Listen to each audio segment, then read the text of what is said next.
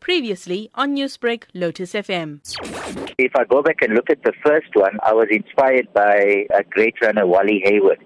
I remember I sat in front of the TV for the entire day and then watched the front runners come in, and then towards the end, I watched, as you know, I, it was a finishing uh, the cricket over, and then the crowd actually got on their feet, and I couldn't understand what this was all about because the front runner were came in like five hours ahead of this, uh, or, you know, all this hype, and then.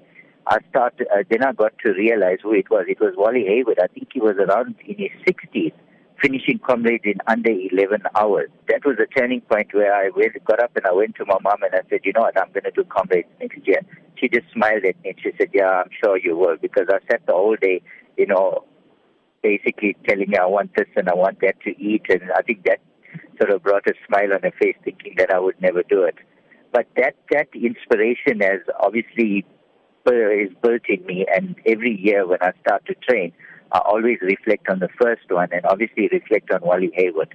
What sort of training do you put yourself through to make sure that you are fully prepared for this marathon? Uh, a lot of my training gets done in the afternoons because the time doesn't permit me to do a lot in the, in the mornings. I try uh, to go for like a 10k run in the mornings. But my training works around, uh, you know, going to gym, doing a bit of strengthening in gym.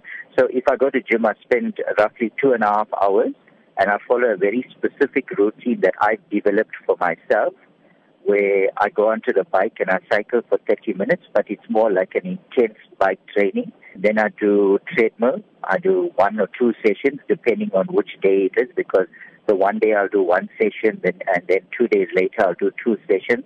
Physical training is a big part of preparation for this race, but how are you dealing regarding the mental side of it? You know, I always say to new runners that want to run comrades, and physical training is very important, but your mental strength is even more important than physical because when you get to roughly 60 to 65, 70 Ks in comrades, your body is really tired. So that's where your mental strength takes over. And, and obviously you need to drive your body now to finish that last 20 odd Ks or 25 kilometers.